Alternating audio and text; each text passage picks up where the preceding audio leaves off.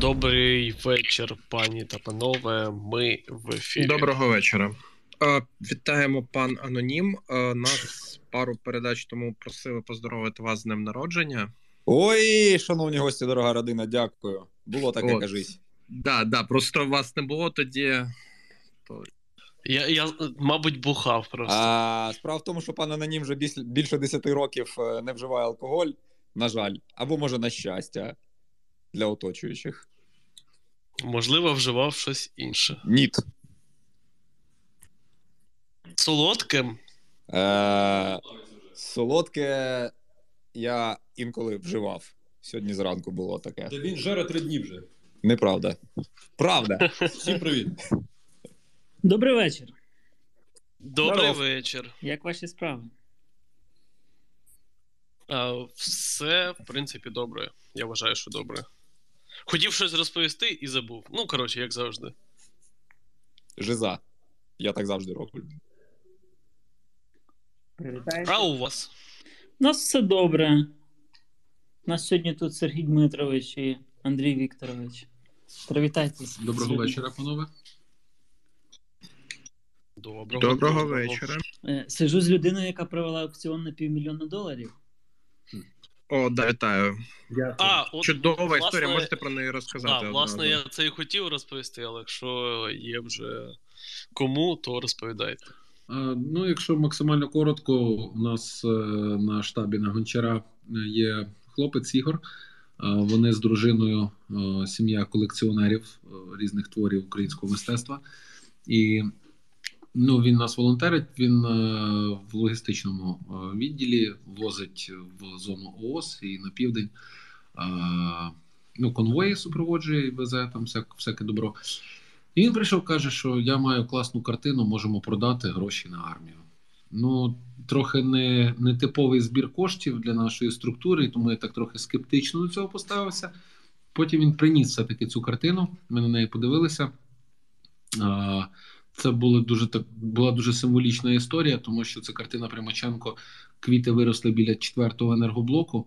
А, І якраз тоді ну, все а, крутилося ще навколо того, що руски окопалися в рудому лісі, і ми побачили певні якісь взаємозв'язки між творчістю і цим пеклом, яке відбувається, і подумали, що буде справедливо, якщо Примаченко музей якої в Іванкові руски цілеспрямовано розстріляли, розбомбили, зруйнували.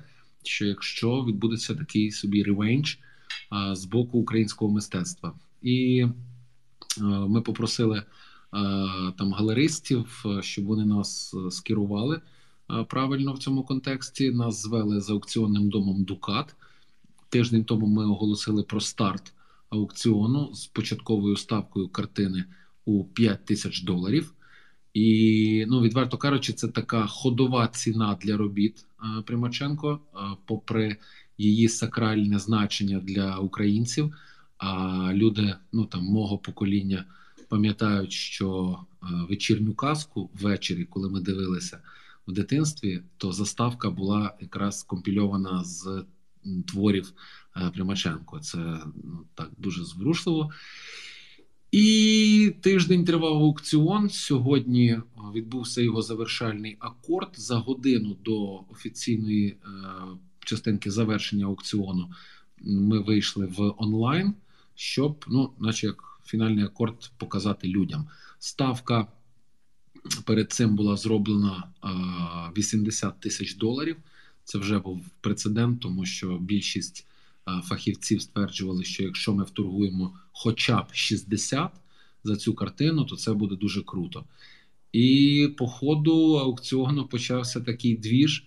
Е, за кілька хвилин до закінчення його о 8 вечора почався сленговою мовою е, фахівців, е, ну цих галеристів, експертів і аукціонщиків.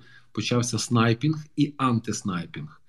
Тобто фішка в тому, що там за хвилину до закінчення аукціону хтось пробує зробити ставку а, і сподіватися, що ну, вона буде настільки висока, що її не переб'ють.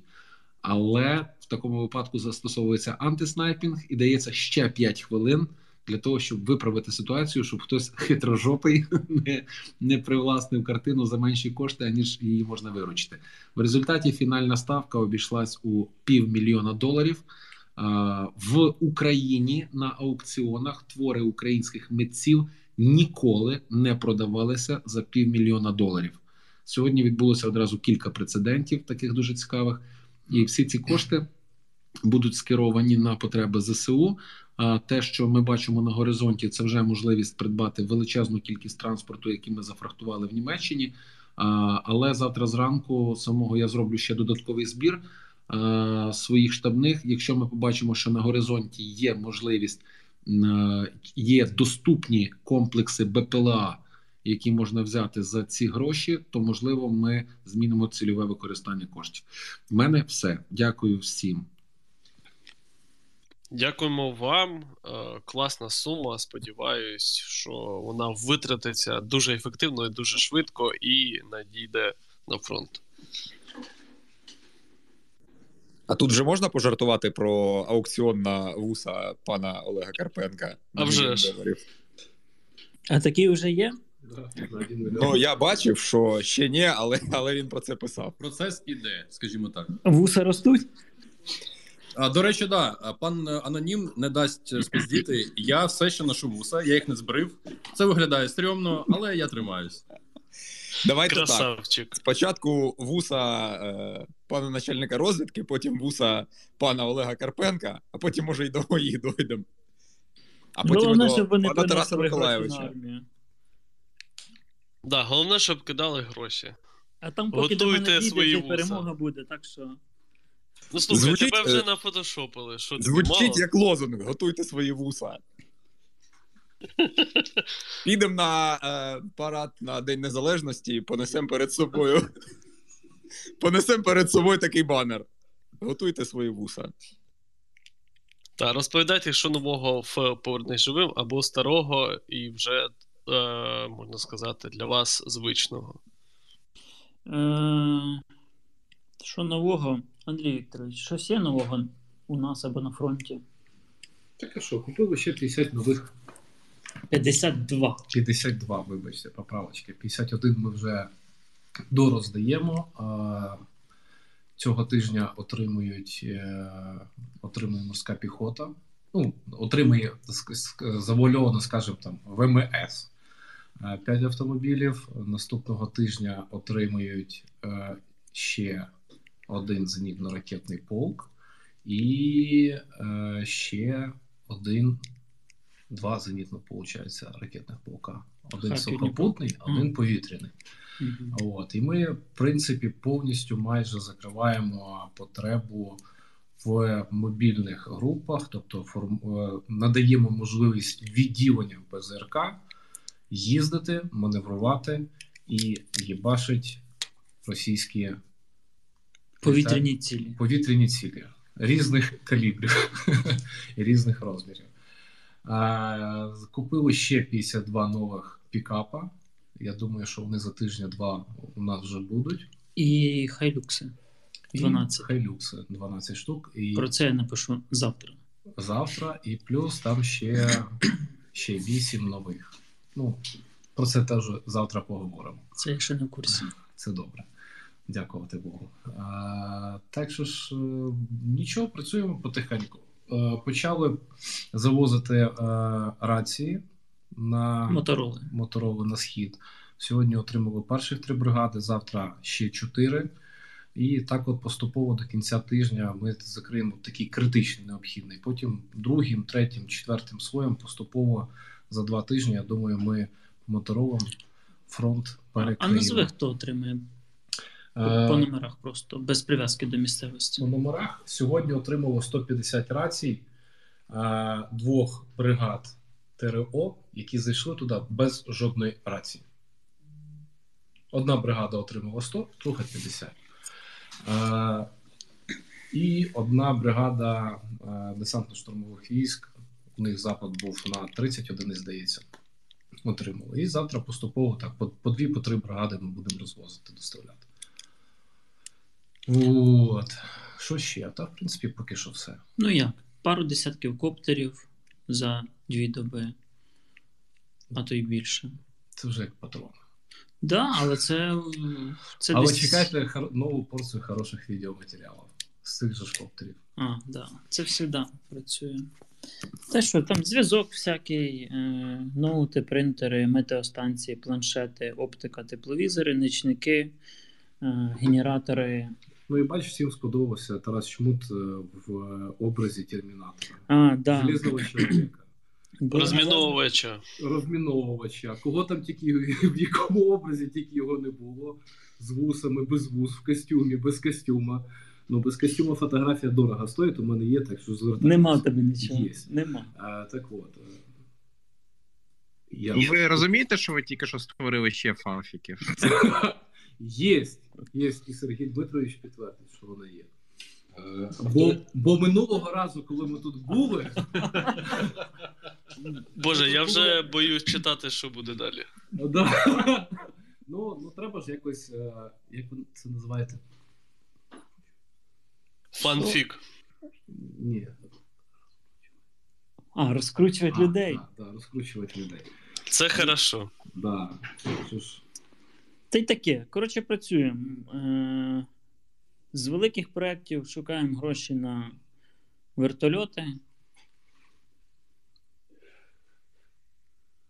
Які?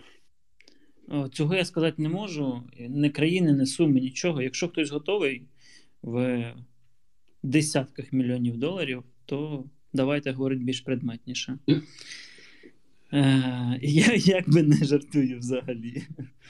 Але, але що? Ну, тобто машини їдуть нам, їдуть Сергію, їдуть іншим волонтерам, і це дуже добре, бо як не дивно, запит на них не спадає, запит на броніки тотально зменшується.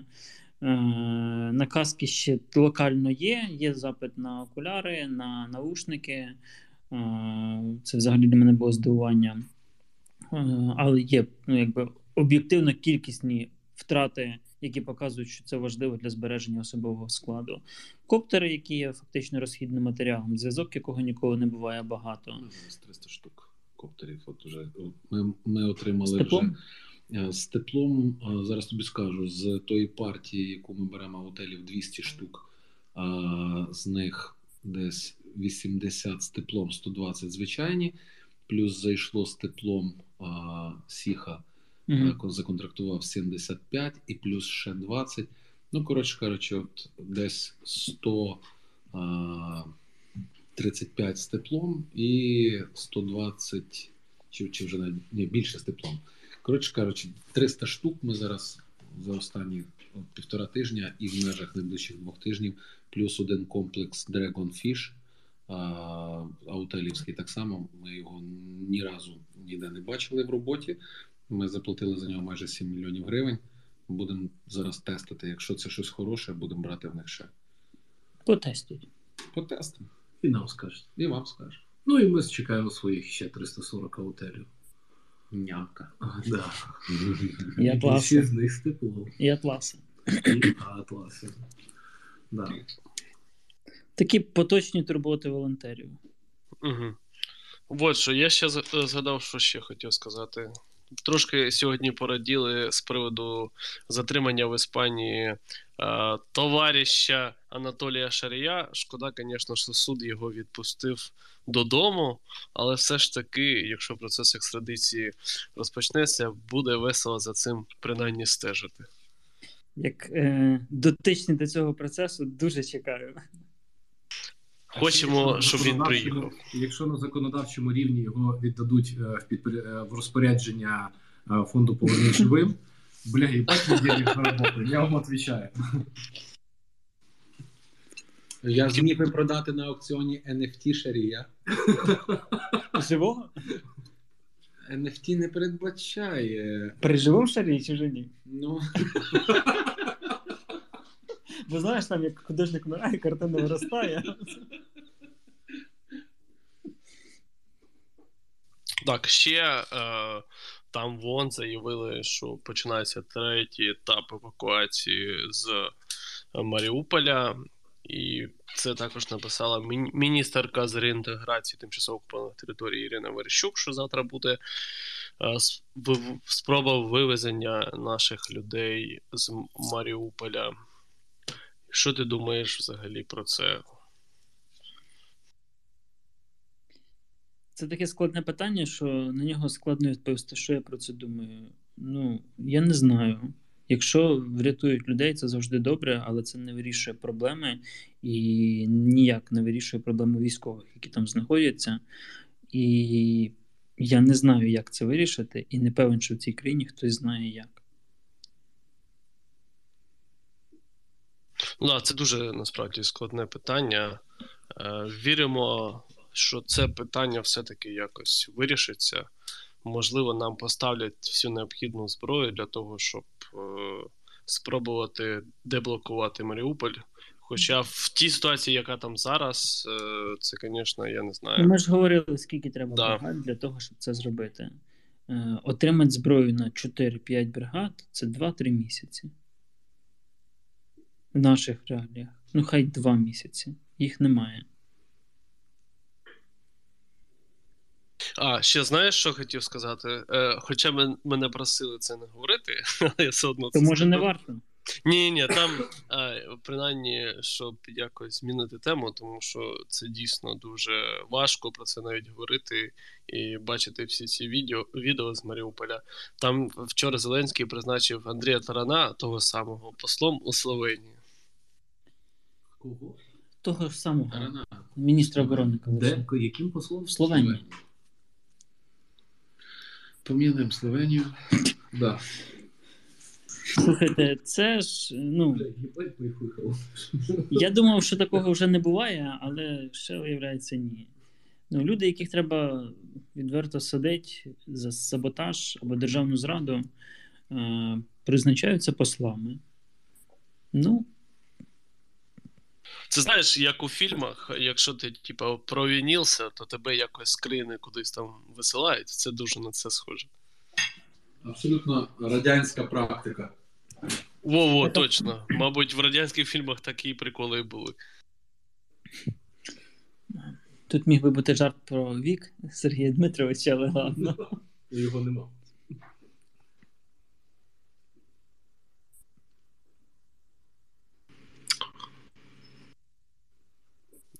Ну і все, це все, що ти хотів сказати. Пане Тарас, є таке питання: чи є е, в тебе автобіографія? Якщо є, то де можна її купити? Що? На Вікіпедії. Е, Я не- ну, ще раз, це серйозне питання. е, немає. Ну, як у всіх є. Е, де є? Ну, в Вікіпедії є, напевно. Я не знаю, де є. В особовій справі точно є. Так точно, тільки хотів сказати, що у військкоматі точно є автобіографія, написана тобою від руки в одному екземплярі, як мінімум.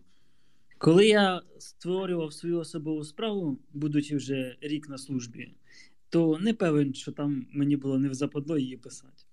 Коротше, попахиває двома вже акціонами. А її, в принципі, знайшли твою особову справу, бо мені здається, то вона була десь пройобана. Було таке років два. Вже два аукціони. Один на автобіографію, другий на особову справу. Да, да, да, да, да. Ну, вже третій пахне. Там вже читаю, твіти пішли. То вже можна е, як це, запускати угоду на вертольоти. Да? Да, да, запускай. От, питають е, таку штуку, що оці всі російські безпілотники вони відносно дешеві, і чи є сенс витрачати на, ні, на них відносно дорогі ПЗРК від західних партнерів? Є сенс однозначний, бо ці безпілотники виконують задачу, е, виконання якої це значно вищі втрати, аніж одна, дві чи три ракети ПЗРК, які нам не коштують нічого, бо ми їх отримуємо по МТД. Отримували, отримуємо і будемо отримувати, бо їх вже дають, значить будуть давати ще. А компенсувати швидко втрату безпілотника борта при всьому бажанні не вийде, бо його треба зробити, яким би він дешевий не був. А цей технологічний процес це 2, 3, 4, 5 місяців. І ракети можна отримати значно швидше, ніж безпілотники. І таким чином, в якийсь момент ракет буде більше, чим безпілотників, які зможуть літати, як у нас було місяць назад. І, Ну, тільки навпаки, наших безпілотників не було. Тому треба збивати все, що можна збивати, крім свого. О, е, до речі, як пишу безпілотникам ще, е, чи є в нас ще 141 стріж? Чи, викос... чи ми його використовуємо для виявлення позицій? І РВ-2, і РВ-3, і рейси стрижи є в складі Збройних сил. Ми були в них не так давно, працюють, молодці. Е- Колись розкажемо як, бо доволі цікаво. Але, як я й говорив, недоліки техніки можна компенсувати креативністю і навченістю особового складу е- і тактикою застосування. Що ми, власне, і робимо. Ну, вже оці хлопці, в яких ми були, вони зараз якраз в нашому офісі грузяться. Да? Да? Уже сьогодні? Да. Клас.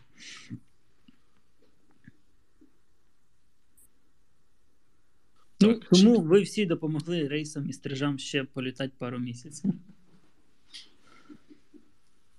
Ще питають, е, на- е, на твою думку, яку роль зіграли е, ПТР, е, ПТРК Джевелін і Інлав? Е, ну да, охуєнну роль. Ну тобто, яку роль? Вони дозволили Саме в обороні. наситити війська сучасними протитанковими засобами, які в перші тижні війни дозволили на тактичному рівні мати суттєву перевагу над ворогом і вибивати його, чим стримувати наступ, деморалізовувати і дозволяти нам виграти час.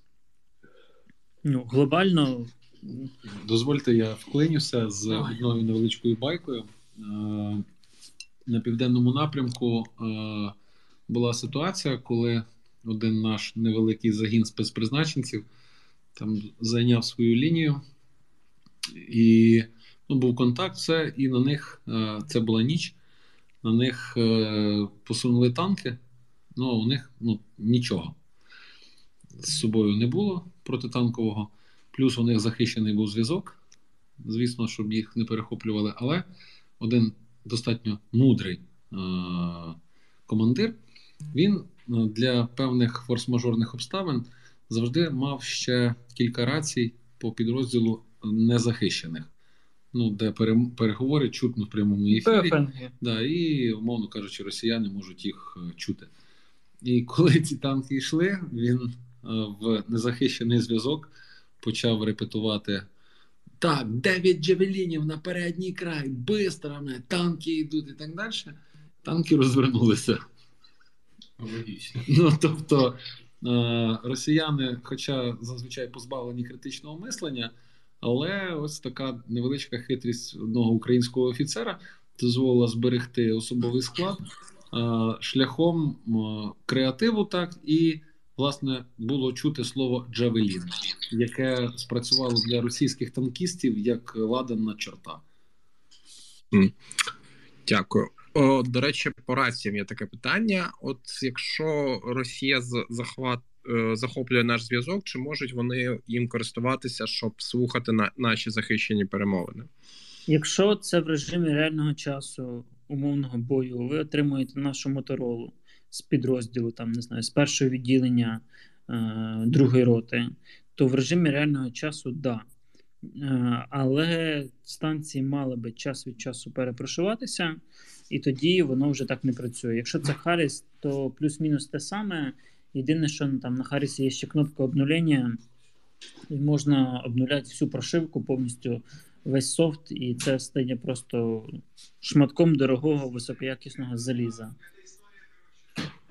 От, е, тому безпосередньо на полі бою, да, як в американських фільмах, взяв радійку і слухаєш. Але так, щоб ти її взяв і через місяць вона була актуальна, ну навряд чи. Плюс треба враховувати фактор дальності роботи радіостанції і актуальність інформації, яку через неї передають. Угу, дякую. І ще о, чи є різниця в радійках, які закупають за умовно ТРО та ЗСУ? Ну, наприклад, може ТРО можна якісь трохи простіші, чи це зараз так не працює?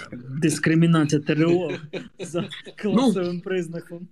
Ну, я як, як це мені написали, так я і спитав. Ну, трохи по-іншому. В армії є три види радіостанцій. Перше це виключно військові. Це Харіси. Харіси у нас здебільшого йдуть в ССО, е, ВМС е, і ДШВ. Якщо ми говоримо про УКХ зв'язок, е, з якогось часу Харіси почали ще надходити потроху в сухопутку, але ну, на фоні того, що там величезна кількість людей, то ті такі пару сотень чи тисяч Харісів, вони там е, е, розтворяються. Другий тип це мотороли. Моторола це е, основний наш вид зв'язку. Це такі собі поліцейські радіостанції. Вони шифровані 40-бітним або 256-бітним ключом, в залежності від того, який ми купили. І вони, вони ще не військовий зв'язок, але вже не цивільний. Вони цифрові, вони без ППРЧ, але з ключами. Е, Це десь 80% нашого такого військового зв'язку від держави, і це те, що ми зараз намагаємося купувати, докуповувати. Станції дорогі, там щось 800 доларів, здається, за одну і вище, в залежності від комплектації. Але ок. І третій тип це все те, що решта волонтерське, аля БФНи, аля мотороли, якісь нецифрові, е, якісь там застони, е, ще щось, ще щось і ще щось.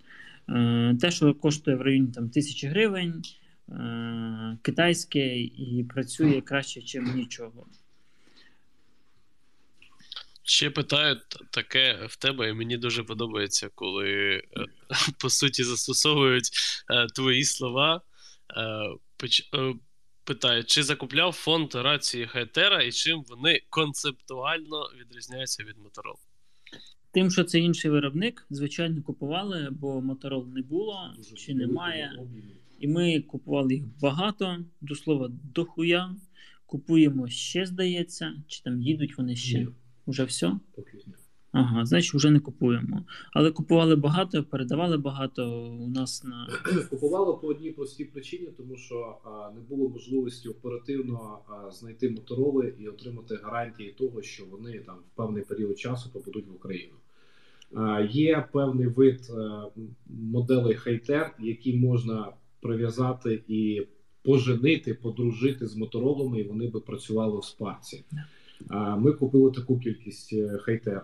Потім ще більшу кількість хайтер ми купляли, коли нам потрібно мало розуміння забезпечити, зробивши окремий зв'язок для там рівня роти, закрити потребу роти, закрити потребу батальйону, закрити автомобільними хейтерами там певні підрозділи. Докуповували ретранслятори, деякі навіть не то, що батальйони, навіть бригади повністю перейшли на хейтер. Як мінімум дві, які, в яких ми зарядили і ретранслятори, і хейтери. Корпус резерву. Ні.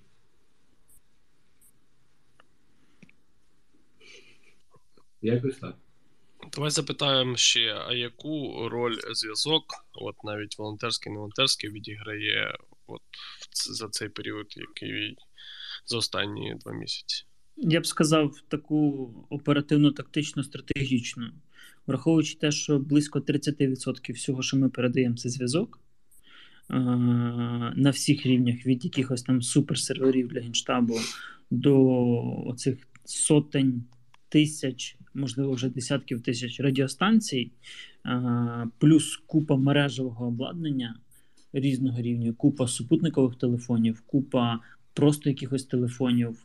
І ну, там якісь величезні об'єми і величезні суми насправді, то мені здається, що насичення військ такою кількістю засобів зв'язку і техніки зв'язку а, виливається вже в перевагу на полі бою в тому, що ми, він у нас є, а у них його нема. Ми просто беремо ну, кількістю і якістю на фоні їх відсутності. Да, це не військові вироби, да, це може там якісь не знаю, напіввійськові або цивільні, але воно працює, його багато, воно є тут і зараз, і, ну, і воно реально працює. Що, Ще у тебе таке по зв'язку запитаю останнє, можливо.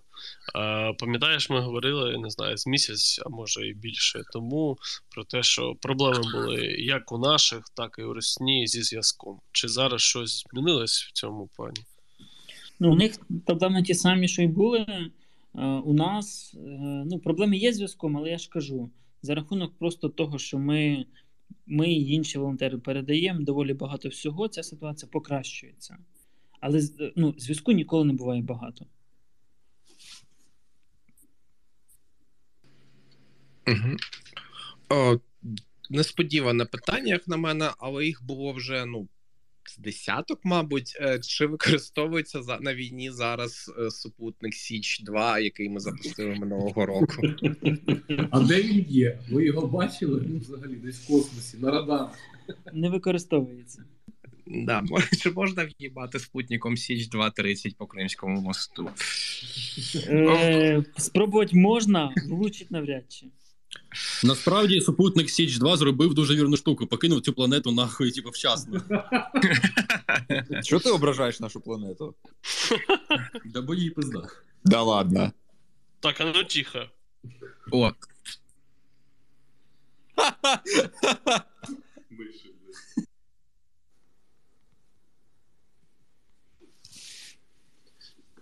Питають ще за стрілецьку зброю. Чи вистачає зараз стрілецької зброї на фронті? Е, Якщо ні, то якої не вистачає, можливо, якісь західні аналоги. Вистачає з головою. Стрілецька зброя це не те, що зараз воює, і є багато нової зброї штатів. Наприклад, в Житомирі на блокпосту стоїть ТРО ЗМ-14 на минуточку.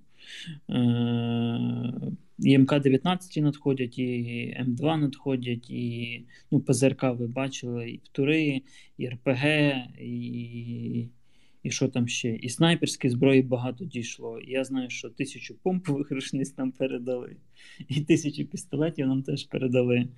Е, ну, типу, з стрілецької зброї нема проблем, її фатає. І ключове, вона не воює в цій війні зараз. О, одразу, чи використовується якось пістолет у сучасній війні? Хіба що заздріло? Знаєте, У мене була ця версія. ну. стару, Для фоток в е, стару Інстаграмі. байку про те, е, е, нашого військовослужбовцю ніж, чи е, він знадобиться в бою. Так от вона звучить так, що типа, коли він загубить свою основну зброю, автомат, якщо це офіцер пістолет, е, дійде до свого штик-ножа і знайде такого ж дібіла. От тоді буде ножовий бій. Оце приблизно те саме. Ну, скажи, пістолет знадобиться, щоб стріляти по спутникам. По Січ 2, Да. по своїй власній. Бо здається, що то, типа, БПЛА, а то МКС. Типа, ну таке буває. МКС чи Січ 2? МКС. Ніхуя собі, блядь. Типу, про супутники насправді в мене є ще питання. Чи варто, на вашу думку, створювати Україні супутникове групування для, типу, оповіщення, розвід, розвідданих то, всього такого? Чи вистачає того, що передають партнери? Ну, колись, коли ми станемо такою після перемоги нормальною державою з нормальною працюючою державною системою, апаратом, це все, то можна буде повернутися до цього питання. Зараз воно взагалі не актуальне. Ну, ми за 8 років патронного заводу не построїли, не, не розгорнули виробництво боєприпасів. Які тут спутники? Давайте хоч щось мале зробимо. Ага, і в принципі, насправді, типу, я так розумію, нам вже передають дані партнери з супутників. Так, да, в режимі реального часу давно. Тут несподіване питання. Я не знаю, чи може хтось з вас знати відповідь. Я, наприклад, ну чи використовує США зараз Ю, е, Ю-2 для збору розвідданих? От так, щоб в режимі реального часу, як колись, я не чув. Як е, розвідувальний засіб, вон- вони в них ще є і вони ще працюють. Але- НАСА використовує їх. Юту. Ну, в нас це да, то вже років 30 чи 40, напевно. Та вже дуже давно, да. А так, щоб е, як е, літак-розвідник, е, я щось. Ну, вони в них, скажімо так, є, і вони готові. Чи застосовуються, я не знаю. Але вони, наприклад, розконсервували F-117 не так давно. І це було дуже неочікувано для багатьох середовищ і цікаво. Е, Тому, можливо, і вони десь літають, просто це ж точно не публічна історія. Ні, я я насправді я поліз в віки перед тим, як ну я пам'ятаю, що їм типу років 60 насправді, коли там Пауерса збив збивав, в 63-му щось таке. От і я думаю, ну я очікував знайти, що вони типу їх розпилили типу років 20 тому, і дуже здивувався, коли дізнався, що вони літають, і тому власне вирішив це запитати. Ні, ні, ні, вони зберігають е, свої борти і не так багато їх утилізують. Ті ж е, бомбери. Б-52, вони якби їм теж вже років 70 і літати вони будуть до 50-го року, якщо я не помиляюсь, бо їм зробили ремоторизацію. Так само і по купі інших бортів.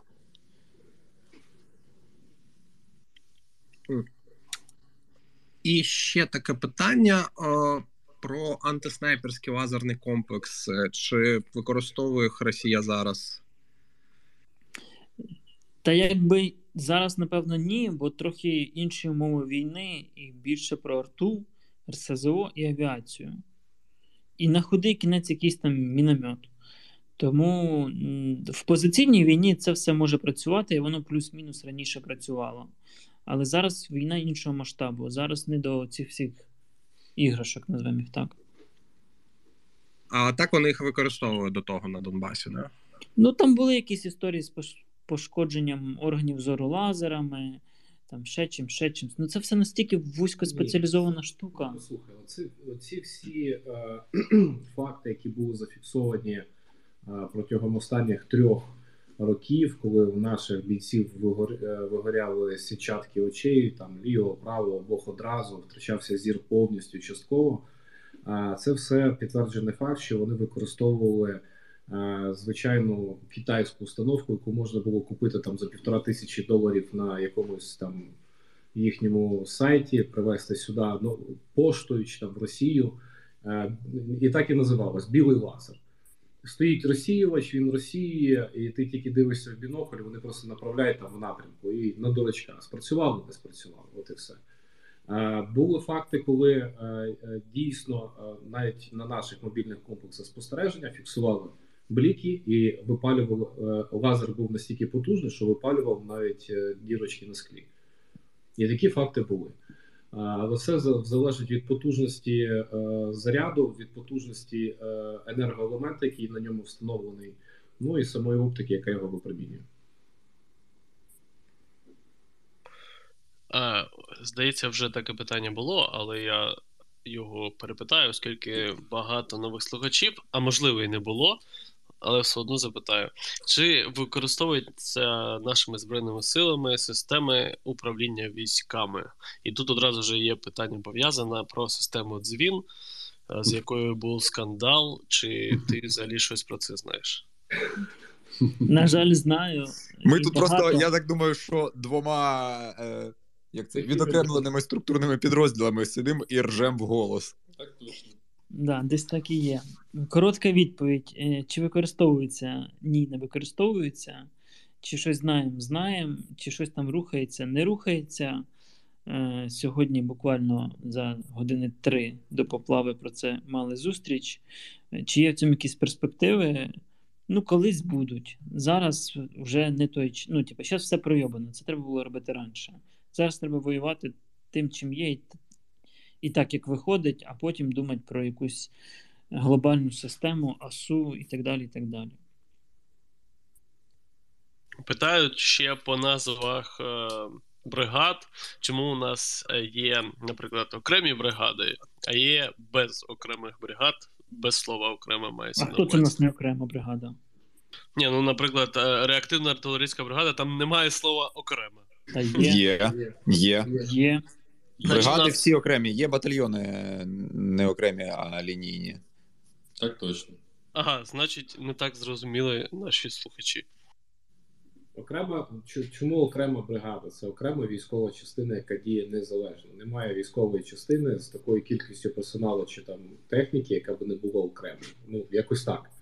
На хлопський розум пояснив.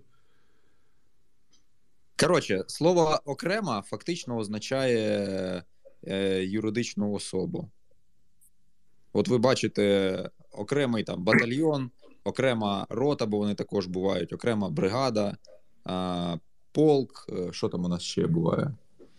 Е, Да, ніби більше нічого не буває. Оце значить, що це е, ВЧ номер такий-то, е, своя печатка, своя е, юрособа і всі наслідки або не наслідки, а ознаки, які це за собою тягне. Да. Є, коротше, класне питання, тому що воно стосується Арестовича.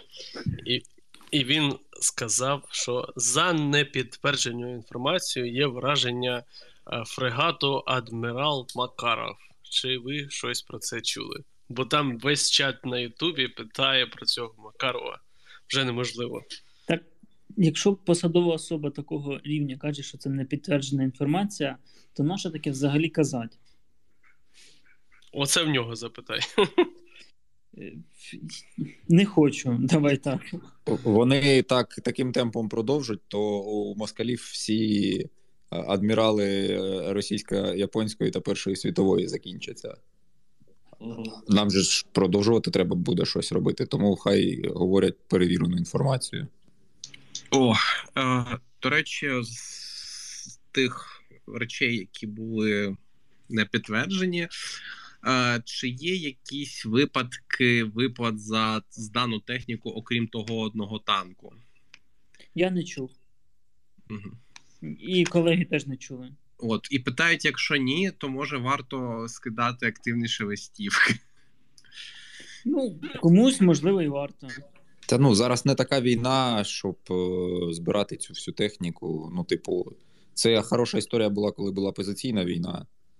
А, зараз на це трохи не є часу. Е, і не тільки часу, а насправді і це, напевно, нікому дуже і не потрібно, бо купа інших задач, е, і нема кому цим займатися.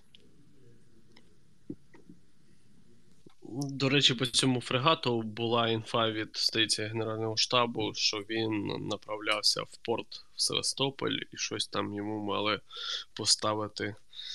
Так що, як, як завжди, ж якісь дивні запитання. Дозвольте, я е, вклинюся на секунду і там скажу власне бачення ситуації е, в контексті того, про що час від часу говорить Арестович.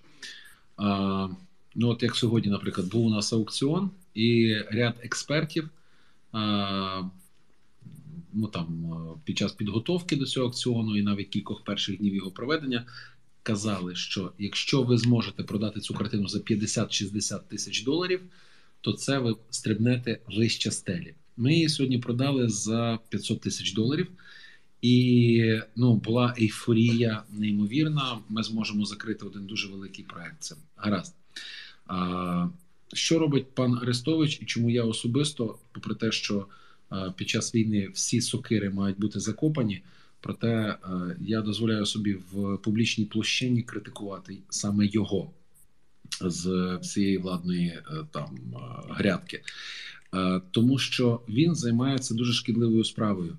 Він замість того, щоб працювати в системі занижених очікувань, він працює в системі завищених очікувань.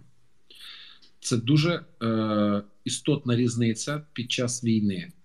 І неодноразово було таке десь там на початках березня місяця, коли він виходив на високу трибуну і казав: у росіян залишилося спромоги для ведення активних бойових днів, е, дій на днів 10-14. Середньостатистичний споживач цієї інформації трактує ці слова як те, що через два тижні може закінчитись війна, бо русські не будуть мати чим воювати. Маємо зараз уже травень місяць. А, ну, тому, коли людина а, такого рівня посади і доступу до а, всіх медіа, які тиражують його слова, каже, що за непідтвердженими там даними, я просто цієї цитати не чув, я відштовхуюсь від того, що ви сказали. Тобто я не, не стверджую, що він це говорив. Що, але якщо він таке сказав, що за непідтвердженими даними щось там могли наші уразити, зараз це все рознесеться, будуть кричати Браво, браво! підкидати шапки вгору, а потім виявиться, що Жириновський ще не помер. If you know what I mean. А, та, та я розумію, це просто я так само не знаю через того, що сказав, бо це написали просто прямо в чаті на Ютубі, і там тупо кожні 10 повідомлень, а, що там по адміралу Макарову, що там по адміралу Макарову. А, Тому ну ви я теж це озвучив. розносите, фейк ньюс. Звісно. Але Щоб- це добре, щоб що ми це чаті заспокоїлись. насправді. Ну, бо постійно ще приходять питання, що не так з Арестовичем. Ну, от, от власне, оце. Ну а що може з ним бути не так? От поясніть мені. Я тільки ним хотів, то якраз е, все хотів запитати, так. окрім того, що все, А, а пан начальник розвідки там з паном анонімом десь. поряд сидить. Так точно. Це А знову ж таки ідея для нових фанфіків. Там вже прям несеться прямо зараз, я бачу в ленті. Коротше. Е, можна мене не втягати? Ти його Вже, А, вже поздно, поздно. вже поздно. Вже пізно. Вже пізно. Розкажи, будь ласка, якщо можеш, і. Коротше, що там фанфік по напрямку. для початку? Ні, про е, напрямок саме Харківський і Ізюмський, тому що там Залужний заявив про контрнас... контрнаступальні якісь дії. То мені цікаво, якщо ти щось хоча б можеш сказати, хоч Е, пару давайте- слів. Да, Олег, дивись, я би хотів почати з такого. Я дуже радий, що мене не пиздять ногами за мої вуса. І я би дуже не хотів, щоб мене пиздило ногами за те, що я зливаю зайву інфу. Тому я буду максимально обережний сьогодні в своїх висловлюваннях, і... але все ж таки щось розкажу. Дивіться, е, під Харковом, як і останній десь тиждень з гаком, ми маємо певні тактичні успіхи. І це, типа, класно під Ізюмом. е, Ота заява, яку сьогодні опублікували Генеральним штабом.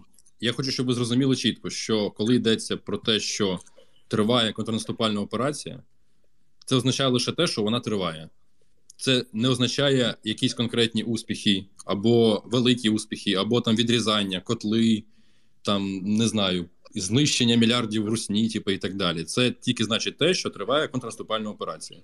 Це факт, тому що фактично противник на тих рубежах був зупинений, і зараз наша арта їм дуже сильно навалює, прям ахуєнно, в тому числі і нова.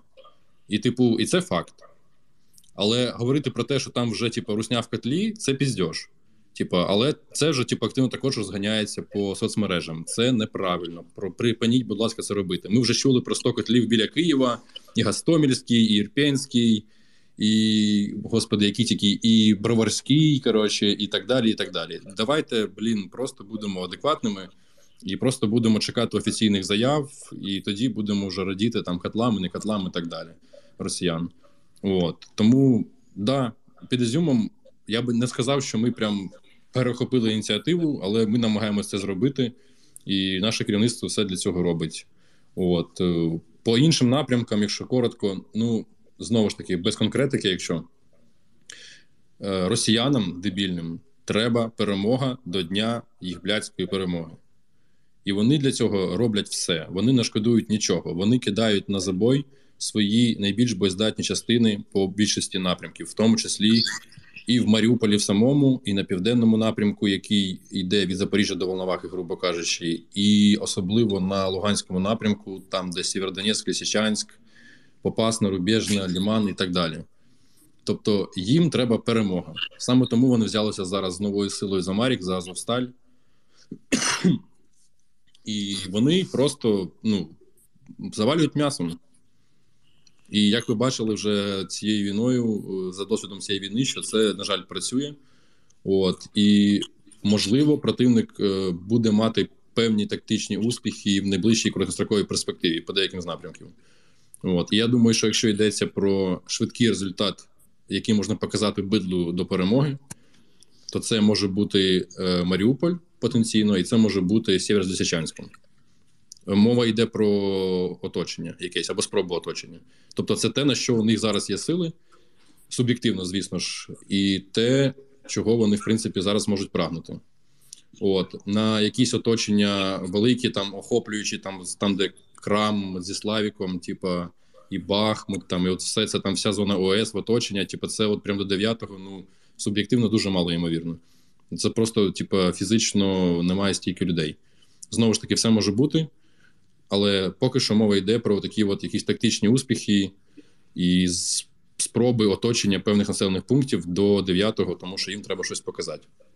Я сьогодні бачив і ледве не риганув, вибачаюсь, як в Маріуполі там хтось вже красить, фарбує бордюри, коротше, типа, і там міняють таблички з української на російську. Типу, це прям ну, мене викликає просто відразу. І, типа, всі русняві підраси мають вмерти. Дякую за позицію. Це правда.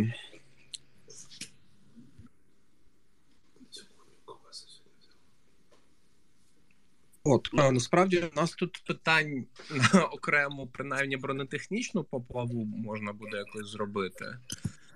От і бронепоплава. Да, бронеплава. От, Бронепоїзд. А, от а, насправді питають, чи передала нам врешті-решт щось Німеччина з бронетехніки?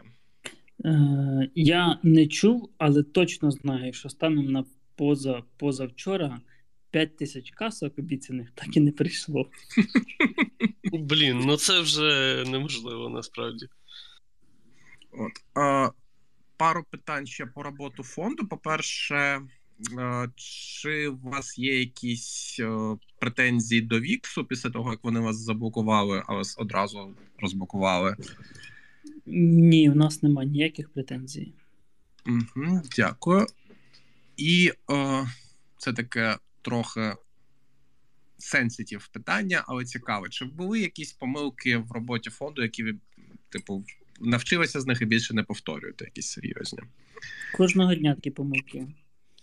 Е, ну, Було б дивно, щоб я сказав, що їх ніколи не було. Помилок багато, і в якійсь мірі це нормально, бо неможливо такі процеси і робити те, чим ми займаємося без помилок. І якщо вам хтось скаже, що їх ніколи не було, він вам пиздить. Е, тобто я зараз.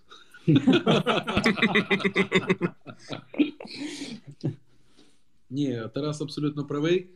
Е, справа в тім, що е, ну, процеси, які ми налагодили там з 14 по 24.02.22, це одна справа і коефіцієнт корисної дії е, кожного волонтера чи волонтерського фонду там в період 19, 20, 21, 18 це одна історія. Е, була чітка лінія розмежування, е, була позиційна війна. Зовсім інші обставини і реалії зараз і тоді. Діяльність кожної структури масштабувалася бюджети значно зросли, розширилися штати людей, ну і все, що з цим пов'язане. Плюс є дуже багато речей, які ну об'єктивно від нас не залежать. Це там, де треба було пробиватися через е, терени фінмоніторингу, Нацбанку, валютного контролю, валютного контролю, валютних менеджерів ліцензій, комунікації з міністерством оборони, з міністерством закордонних справ, комунікації з нашими консулами і посольствами в різних країнах, і так далі. І так далі. Там, умовно кажучи, я не знаю, який відсоток можна. Ну, це вряд чи можна визначити, але завжди на якусь певну кількість успішних кейсів які фонд е, один, другий, третій, п'ятий зробив. У кожного фонду є якась кількість неуспішних кейсів. Звичайно, що нам завжди хочеться говорити про хештег перемога і не плодити хештег зрада. Але ну, проблеми є у всіх. Інша справа, наскільки ефективно і швидко вони вирішуються, чи вони зависають у повітрі чи вони все-таки мають шлях до визначення. Ну там стосовно роботи нашої структури, то у нас є одна зараз ще не вирішена проблемка, але ми вже підключили таку кількість людей для її вирішення, що я підозрюю. Що я е, можливо якраз магістерську роботу в УКУ буду писати по цьому кейсу, тому що ось це і є публічне управління та адміністрування в режимі онлайн. Дякую. Ще дуже багато питань, чи є у вас зараз якісь вакансії І Є вакансії. Андрій Ремарук аж привстав трохи. Ну, не тільки Андрій Ремаров представив. Частково. Є вакансії, їх доволі багато, вони доволі специфічні. І слідкуйте за нашими сторінками або пишіть Андрію Ремаруку. Пишіть. Пишіть Андрію, як антитеза дзвонить Олегу. Ні, насправді ми зараз е, переводимо частину е, волонтерів ну, в, в таких штатних працівників, тому що е, системна робота вимагає постійної роботи. І не можна вимагати з людини, яка добровільно волонтерить там 24 на 7, що вона буде працювати там 7 днів в тиждень і давати той результат, який ми очікуємо. А для того, щоб давати високий результат, треба вкладатися на поповній. Тому зараз будемо дошуковувати е, людей різних від HR-юристів до логістів, закупівельників. снайперів, саперів, операторів, Бухгалтерів. бухгалтерів, е, офіс адміністратора. офіс менеджерів 15. І пішло-поїхало. Да. Дякую дуже.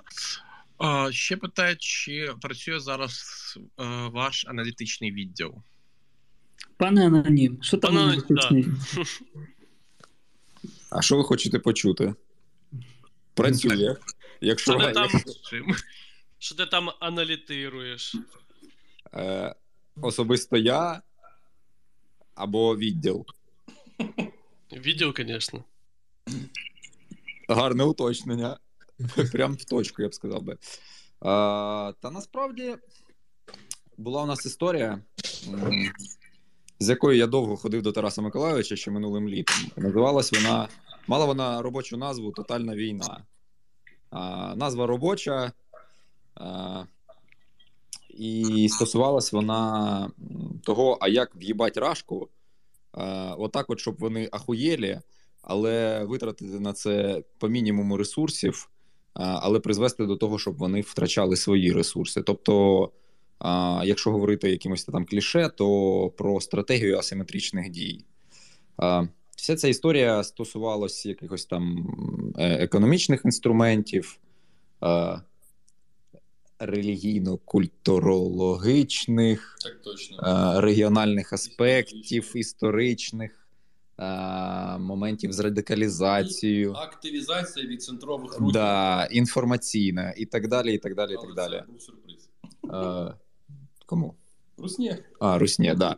А потім, власне, ми працювали, працювали, а потім сталося 24.02, і теоретичні викладки, які ми напрацьовували майже півроку, так чи інакше перейшли в практичну площину. Але більше ми вам не розповімо. Да, але більше ми вам не розкажемо. Ну і ладно.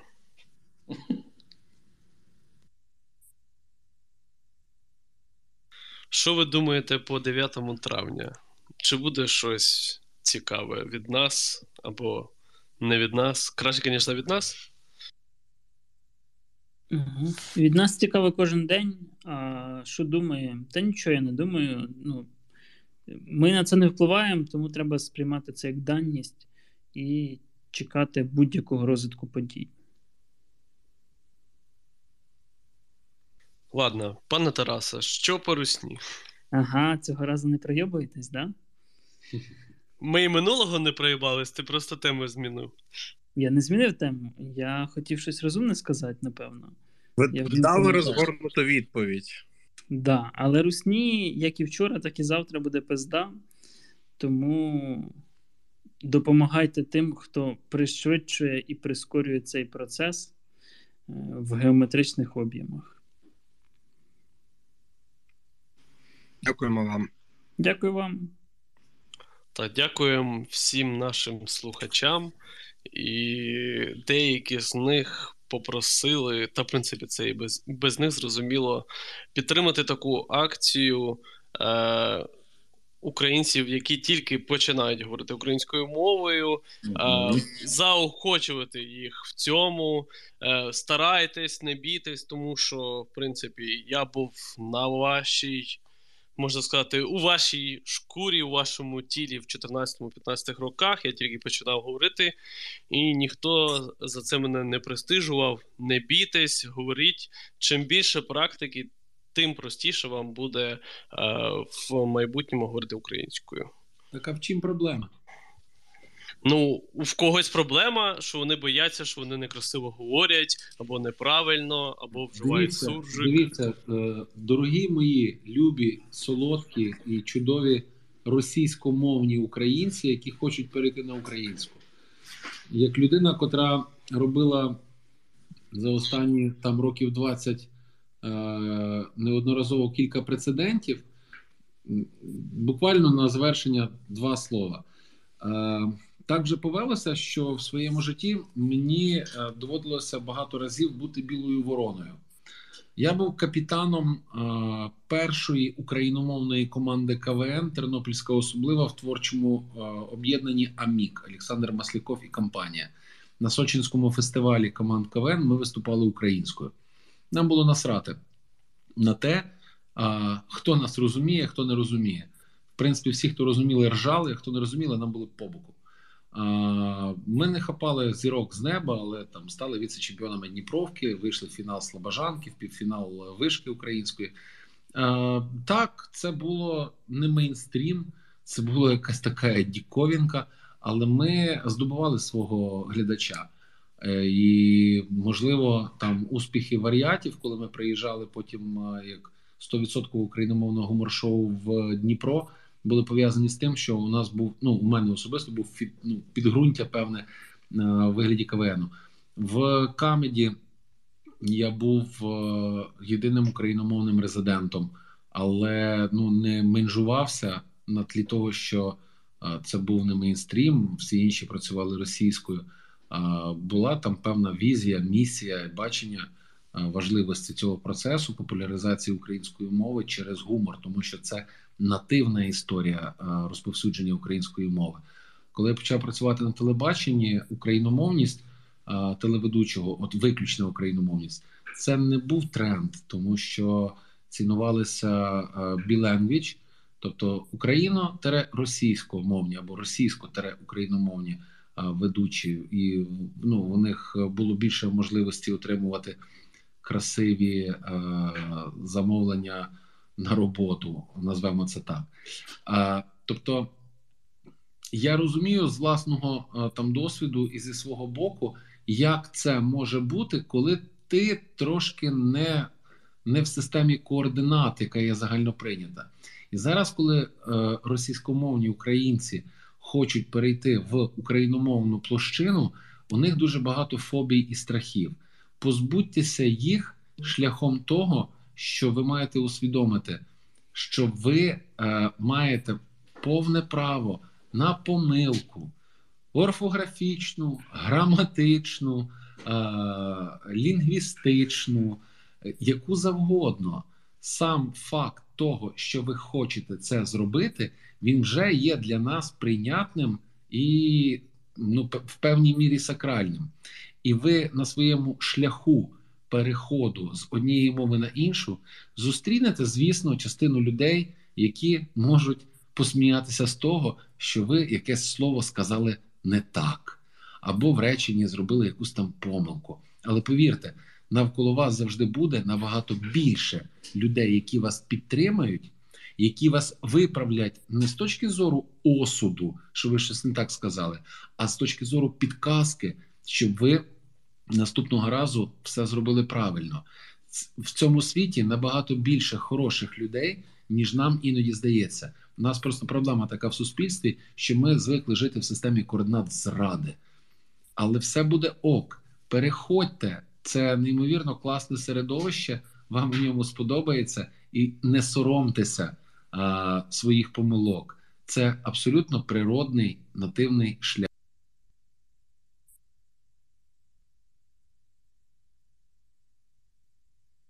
Е, Це в мене тільки? Чи Ні, це не тільки.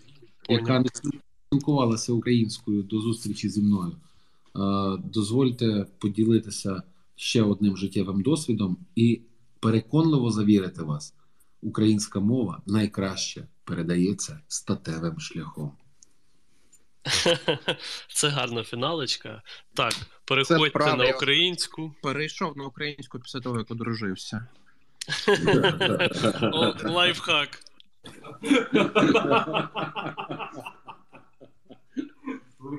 Так, починаєте говорити українською, говоріть українською. Е, якою б е, вона не була на старті, це шлях до покращення говоріння українською. Можете говорити як хочете. І дякую всім на добраніч. Дякую вам, добраніч. Добра. Добраніч. А, добраніч, всім пока.